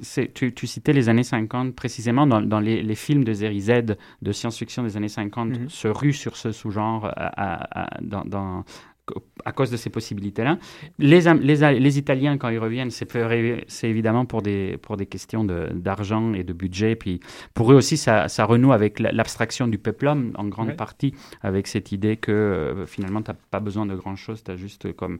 Tu peux mettre aussi, tu peux réutiliser toutes sortes de décors d'autres films pour faire un patchwork total. Puis les gens sont habillés dans des trucs un peu pas très clairs. D'ailleurs, quelqu'un faisait la blague sur Mad Max, comment le monde est- va tellement mal que les gens n'ont pas d'argent pour s'habiller. La science-fiction a, intéressant. a- a tellement joui de, de, de cette habilité, que, en fait, de, de, ce, potentiel que ce genre de, pouvoir, de pouvoir créer des univers à partir de presque rien. Quand, quand on pense, par exemple, aux premiers épisodes, à quelques, en fait, à un épisode de la première saison de, de Star Trek, par exemple, quand ils débarquent dans Mhm. une, euh, dans Mhm. une, sur une terre où, euh, où là, les gens sont, euh, si je ne me trompe pas, il y a eu un truc, il y a eu un cataclysme nucléaire, ou, ou- puis euh, dans un ép- épisode, je pense, la deuxième ou troisième saison, c'est, ils font un voyage dans le temps, donc là, ils ressortent les, les décors de western de la, de la Paramount. Donc, il y, a- il y a tout ce jeu-là que la science-fiction permet, qui est, qui est en fait exacerbé dans le post-apocalyptique, est légitimé à l'intérieur de la diégèse. Ce qui fait que tout le monde embarque, on peut faire des films pour moins cher, puis on y croit quand même, parce que de toute manière, euh, on Mhm. n'est jamais intéressé dans ces films-là par par l'explosion en tant que telle, on est constamment intéressé par, par ce qui va suivre. Mhm. Et ce qui va suivre, ça peut bien être un, un- un désert avec des filtres gris comme dans The Road euh, qui- de Hill Code, qui est en fait un film euh, assez abstrait parce que je il y a- à peu près rien dans ce film-là. On n'est pas, il n'y a, a pas de contexte politique. On ne sait pas pourquoi on marche. On ne sait pas c'est quoi la destination. Ça fait évidemment penser à Stalker. Ça fait aussi penser à des, euh, à des films de Bellatar, de, de, Mhm. de Sokurov, euh, des, des films de, de, de, de cinéastes d'Europe de Ça- l'Est ça qui, connecte joué avec ça. avec ce que tu disais sur, euh, sur le vent de Stockholm. Et d'ailleurs, les films d'ouverture et de les plans d'ouverture et de clôture de Mad Max sont souvent ce côté très en hommage au peintre romantique allemand ultime, euh, Karl Gaspard Friedrich. C'est vraiment Mad Max face à la wilderness. Et là, ça recommence dans le, le quatrième. Puis commence exactement. e- e- Exactement. Puis si je fais, je fais un glissement, ça, ça, ça me fait aussi beaucoup penser à, à, par exemple, le, le premier plan de, de Stalker, de cet homme Mm. dans, dans, Mm. dans un, dans un champ euh, en train de, de, de brasser l'arbre. Il, y a- il y a une, une épure euh, qu'on va chercher dans ces, dans ces formes-là, qui en fait sont, sont une manière de, de, de se délester, Mm. des, par exemple, des objets de consommation, de, de, toutes ces structures Mm. qui un peu nous embrouillent, qui permettent d'avoir des discours assez... C'est le lyrisme apocalyptique. Curieusement, je regardais, il y a un petit documentaire qui avait accompagné le DVD du, du premier Mad Max, euh, où il y avait le, le art director, euh, directeur d'art, qui disait qu'en fait, bon, il- évidemment, la route, c'est le protagoniste, c'est le personnage principal du film, mais, euh, et comment, mais c'est une route dangereuse. Et ça, c'est intéressant qu'il le dise parce qu'il dit, j'ai- j'ai très peu de moments lyriques. En tant que directeur d'art, c'est assez intéressant comme rêve. Et d'ailleurs, le- l'expression avec laquelle il le dit est assez intéressante parce qu'on sent à la fois le côté un petit peu, bon, comme. Mais il a créé autre chose, une route qui est dangereuse. Et ça, je pense, qui est très intéressant parce que autant la route est la colonne vertébrale de l'occupation du territoire, véritablement, autant en Australie euh, euh, aux États-Unis. Ce serait intéressant de voir pourquoi il n'y a pas cet imaginaire exactement de la même façon au Canada, parce que je pense que la, gouv- la gouvernance et le territoire ont, été créés de façon totalement différente. Mais cette idée euh, de, la colonisation et de la route comme ce qui va garantir la construction de la civilisation contre les forces d'incivilisation, donc que ce soit la nature, la wilderness elle-même, que ce soit les autochtones, que ce soit les ensauvagés, les, les going native et toutes les forces de désordre que l'on éve- éveille dans, un processus colonisateur. Et donc c'est tout ça qui revient dans le post-apocalyptique, mais qui revient de façon mutante. Et c'est peut-être pour ça aussi que euh, le premier fait peur. Le premier, euh, Mad Max fait scandale, et je citerai un article de Philip Adams qui, s'appelle The Dangerous Pornography of Death. Et il dit exactement que le début de, le, premier film de Miller euh, est, est- sans doute attirant pour les, je cite, rapists, sadists, Child Murderers and Incipient Mansons. On est en plein encore panique satanique. violence, euh, Ouais, c'est on est dans la panique satanique. D'ailleurs, notre notre ami euh, Kier Lajanis prépare un livre sur la, Mhm. la panique satanique des années 80. On est dans, dans, dans, dans précisément le mythe Manson, la fin des, de, de, de, de l'âge de l'innocence, la fin des 60s, etc., etc., la- la- de, de, de l'ère de l'amour et l'ère de la violence, l'ère de la mort. Donc cette idée de la pornographie de la mort, je trouve que c'est assez intéressant parce que c'est pas le seul qui, euh, c'est exactement le terme que Ballard va utiliser aussi euh, dans, pour, pour, pour Crash, etc. Alors le premier est vraiment un scandale, on est vraiment dans cette idée de quelque chose qu'on se prend dans la gueule. Je me rappelle moi-même aussi de ma première euh, visionnement de, de Mad Max, c'était quand même quelque chose, et c'est à peu près coïncident avec Star Wars, et c'est quand même pas du tout la même chose. Donc euh, c'est vraiment quelque chose de, le- le- bien plus Cam- inquiétant. Le modèle campbellien est pas encore oui, là. oui, exact. Et par contre, dans le deuxième, ce qu'on voit, c'est aussi que les punks ne, ne font plus vraiment. C'est devenu plus des personnages. Déjà, on est dans la caricature totale. Alors que dans le premier, ce n'est pas des punks qui sont présentés. c'est- On, on est plus proche des bikers euh, classiques. D'ailleurs, il y a des motards qui ont participé au premier. Les, les- un- un- une bande de motards qui s'appelait les Vigilantes, qui ont participé pour le pour le pour le film. Pour l'authenticité. Évidemment, qui ont dû s'amuser énormément à, à le faire. Et, et là, on est encore dans cet imaginaire euh, comme très raw, très, très de, d'une vraie sous-culture en réalité qui existe. Et dans le deuxième, c'est là où il y a les mignons, euh, les, les esclaves sexuels, où finalement, il y a aussi quelque chose qui revient dans Fury Road qui est assez intéressant, l'infertilité. L'idée que ces, ces, ces motards anarchiques euh, sont finalement des formes de la stérilité. Il n'y a pas d'enfants, il n'y a pas vraiment de femmes. Et leur sadomasochisme, c'est vraiment l'imaginaire euh, très homophobe de- de- de- du backlash euh, reaganien qui fait de, de, l'homosexuel la figure du monstre par excellence. Et dans les que ce soit en cruising ou ailleurs. Et les- c'est vraiment des figures de bondage qui apparaissent dans le deuxième. C'est que dans les films voyons, post-apocalyptiques qui se passent sur la route, Mhm. on a finalement les- la, la même évolution narrative qu'un bon film de prison, mais Mhm. en plein air. On- C'est toujours la même chose. T'as as essentiellement un personnage qui doit évidemment su- survivre au bullying Mhm. de groupes qui font n'importe quoi pour le violer. Ce, ce- ce thème-là, on le retrouve dans plein de post-apo. On le retrouve même dans Boy and His Dog, euh, euh, où, où le personnage, euh, là c'est inversé par contre, où le jeune homme, en pleine fertilité à l'âge de ses 18 ans, c'est lui qui devient, euh, c'est lui qui se fait capturer euh, pour ensemencer une série de femmes qui ne serviront qu'à ça, faire des enfants. Déjà, le thème était là avant le, le, le, le Mad Max qu'on voit en salle en ce moment. Et je trouve, Francis, que euh, dans Fury Road, justement, cette image célèbre maintenant désormais, euh, que, où, où Max est, est attaché à la- au Ouais, devant de la poche voiture. de sang. Euh, ouais, la poche de sang, voilà. Euh, il, est, euh, il est complètement euh, réifié euh, pendant, pendant tout le film. Et puis, cette idée qu'il est prisonnier de la voiture, il est en plein feu, euh, nourri euh, au, devant, au devant de la route, et euh, il fait face à la route comme jamais dans une espèce de, de Titanic débridé, où il serait au devant du, du bateau euh, qui... Il y a un motif qui apparaît dans le, deux- le, le motif des, des, des prisonniers qui sont, qui sont érigés en totem. Parce que là aussi, c'est bon, il y a l'imaginaire primitif. Conan. Mais là où, Oui, ça, oui, Conan. là où ça devient un peu plus fort, je trouve, dans le dernier Mad Max, d'avoir mis Mad Max à l'avant de la voiture de cette telle manière, c'est qu'il devient la figure de proue de la voiture. Oui, oui, bien Euh, sûr. il Oui, est il y a comme une de- symbiose. Il, il est comme un Oui. spirit of ecstasy. Oui, oui. Il est la, C'est la le spirit. Oui, oui, oui. Et le mal qu'il a à se débarrasser de son masque, ça dure, ça dure, ça dure dans le film. On voit à quel point il ne peut pas se reposer ne serait-ce que deux minutes. Il est sans arrêt harcelé et il n'arrive pas à libérer sa figure du, du masque. Et euh, on retrouve une symétrie parfaite avec le fait que, euh, sans trop spoiler, avec le fait que le méchant du film va payer le fait. Euh, va payer le fait d'avoir un masque en permanence, c'est c'est ça qui va précipiter Oui, oui, oui, donc- Vous avez remarqué, Oui, oui, vous avez c'est remarqué qu'en ce moment, c'est de, façon très surprenante, il y a une quasi-unanimité critique autour du film. hein. Mhm. Je veux dire, c'est un triomphe Mhm. total. Moi, je, n'ai pas vu venir cette, euh, Oui, oui. cette, ce, ce- ce- ce- Ben, c'est parce que je pense qu'il a triomphé. Parce que Mad Max avait triomphé de toute façon. Je pense qu'en fait, cet imaginaire-là avait triomphé. Il avait créé un sous-genre euh, vraiment spécifique avec les, dont on parlera peut-être si on fait une, une- une autre émission sur, sur les- l'héritage de, de, de Mad Max. Je pense qu'il il, il est aussi devenu, quand on pense à crise énergétique, on a tous des images à la Mad Max. C'est ça qui est assez, c'est assez fascinant, c'est qu'il a déjà une place dans l'imaginaire. Et le retour, finalement, euh, euh, et, et qui, qui revient, vient comme confirmer le fait qu'il a toujours été là. Et c'est pour ça qu'il n'a même pas besoin ni d'être rebooté, ni d'être hum, revampé, ni pompé, ni rien. Non, mais- non, on et- peut le reprendre ça. exactement comme tel. La preuve de ça, c'est la sublime ironie de voir Kevin Costner tenter de faire la même chose à deux reprises Ouais.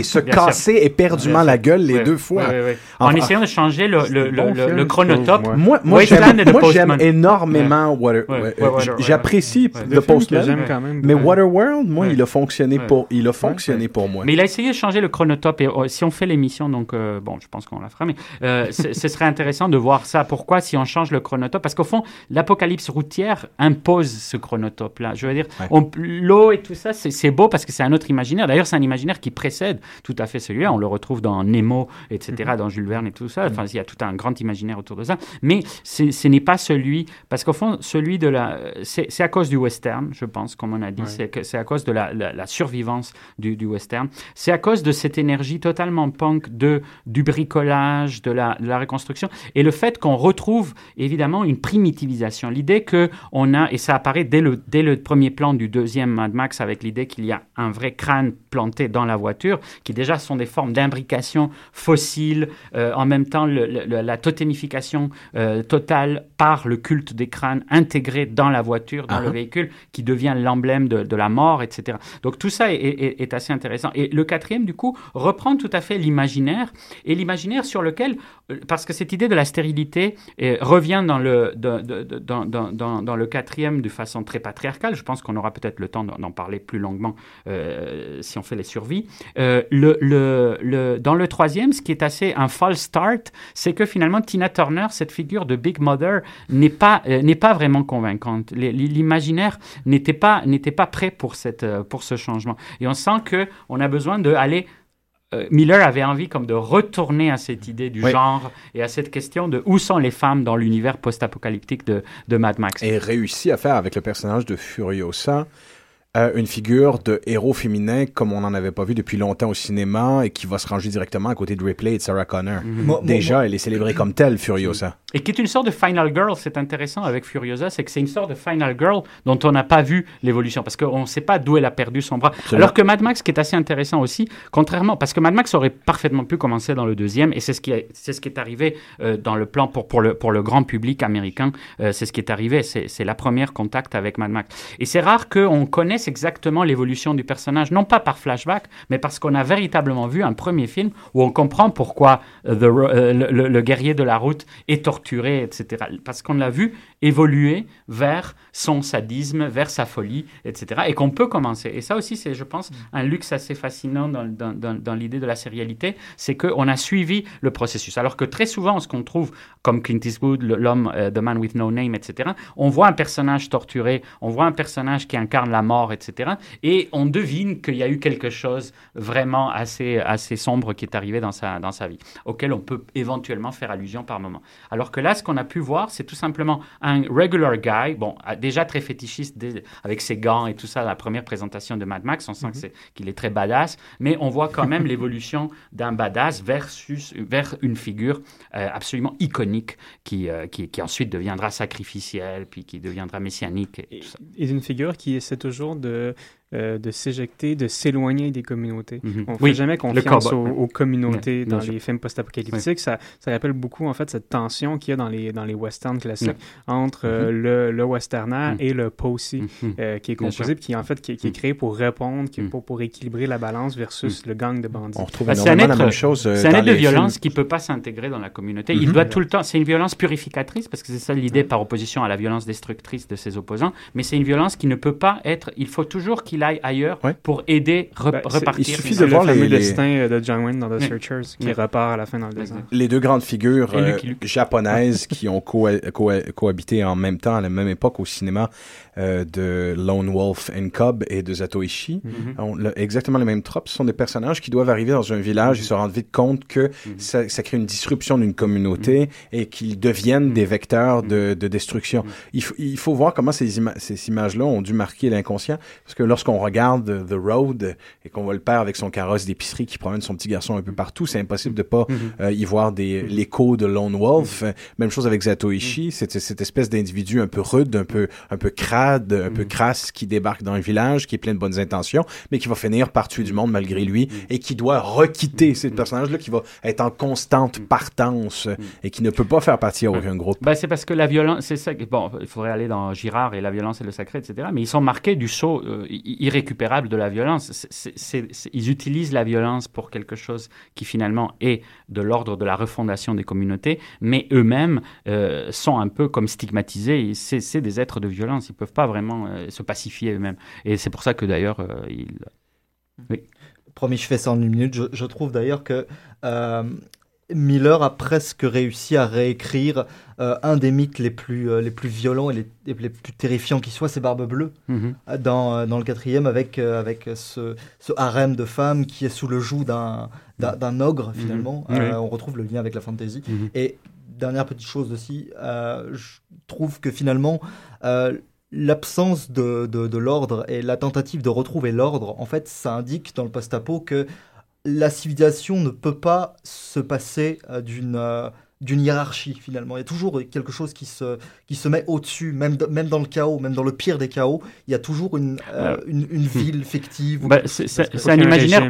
Ouais, c'est un imaginaire hobbesien, c'est Hobbes euh, totalement. C'est Ouais. la lutte de tous qui fait que finalement il y a des pactes, des contrats qui se créent, puis finalement ces contrats sont souvent sous l'ordre de la tyrannie. Et, euh, et, et ce qui était assez drôle, juste euh, quand tu parlais de ça, c'est que dans le deuxième, on a très peu parlé de la communauté qui s'oppose à Homungus, et on a peu parlé de Homungus aussi mal- malheureusement. Mais euh, ce qui est assez curieux, c'est que eux, pendant le film, ils les appelaient les Gucci Arabs quand ils parlaient quand, pour, pour, la, pour, pour les habiller, puis tout ça, ils disaient, bon, on a les, on a les, les dingues et tout ça, et on a les Gucci Arabs, les Arabes Gucci, parce que finalement, c'est ça qui est très drôle, c'est que les communautés elles-mêmes ne sont pas très intéressantes. En fait, dans le post-apo, parce qu'on s'intéresse pas. Nous, ce qu'on veut, c'est voir la destruction, on veut pas vraiment voir la reconstruction. Non, effectivement. D'ailleurs, petite piste de petite piste de proposition. euh, si vous n'avez pas vu le dernier euh, le, dernier Mad Max, si vous avez une chance de le voir, le, le buzzword de fantasy que tu as utilisé tout à l'heure, je le reprends. À des moments donnés, je laissais mon esprit divaguer et j'étais effaré d'avoir l'impression d'être tombé dans un film de Dune. Ah oui, C'est Dune, totalement. incroyable Ah oui, comment il y a des Les liens mers. tout d'un coup à Ouais. faire avec Dune. Les mers, oui. Ça se ressemble comme deux gouttes d'eau. Et oui, il y a l'impression qu'un futur post-apocalyptique à qui on donnerait suffisamment de, de siècles et de millénaires ressemblerait comme deux gouttes d'eau à Dune. Je, je veux que Dune se fasse. Jodo revient, je t'en Il supplie. faut, il le faut. Ils font la série, Ça fait penser, on n'a pas parlé de duel. Oui, Ah, oui, on n'a oui, même pas parlé de duel. oui, oui, Mais sur ce dernier mot, chers auditeurs, Ni le week-end de Godard. que vrai, ce fut un grand plaisir de vous avoir avec nous. Et je pense qu'on va faire une deuxième émission post-apocalyptique euh, à Pop en Stock. Je pense que ça va être euh, fort probablement nécessaire pour parler de ceux qui sont, venus après, les Italiens, les inspirations. Les On- Mexicains, los intrépidos punks. Oui, et Book of Eli, on a tous envie d'en parler. Puis, puis avant ça, John Carter aussi. Et voilà. Chers auditeurs, passez une très bonne suite de semaine. On va aller écouter Guérilla Poubelle. Je suis le maillon faible de votre sous-culture plastique. Je ne connais rien aux règles. Je me fous de votre esthétique. Tu me parles la nouvelle star des cons. J'ai jamais entendu son nom.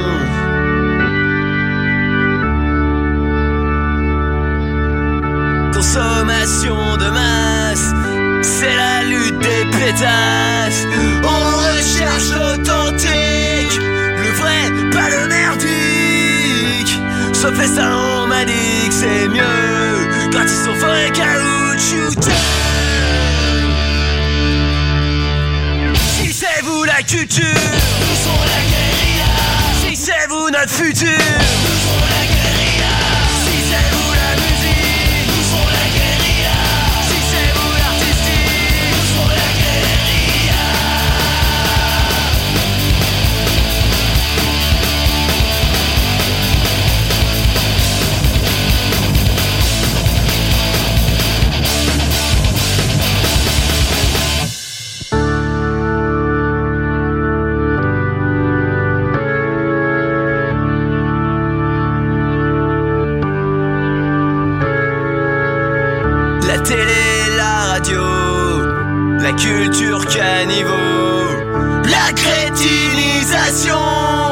Crétinisation, l'apathie des moutons.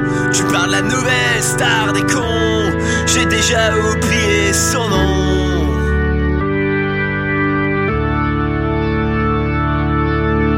Un regard parano, c'est ça vos idéaux,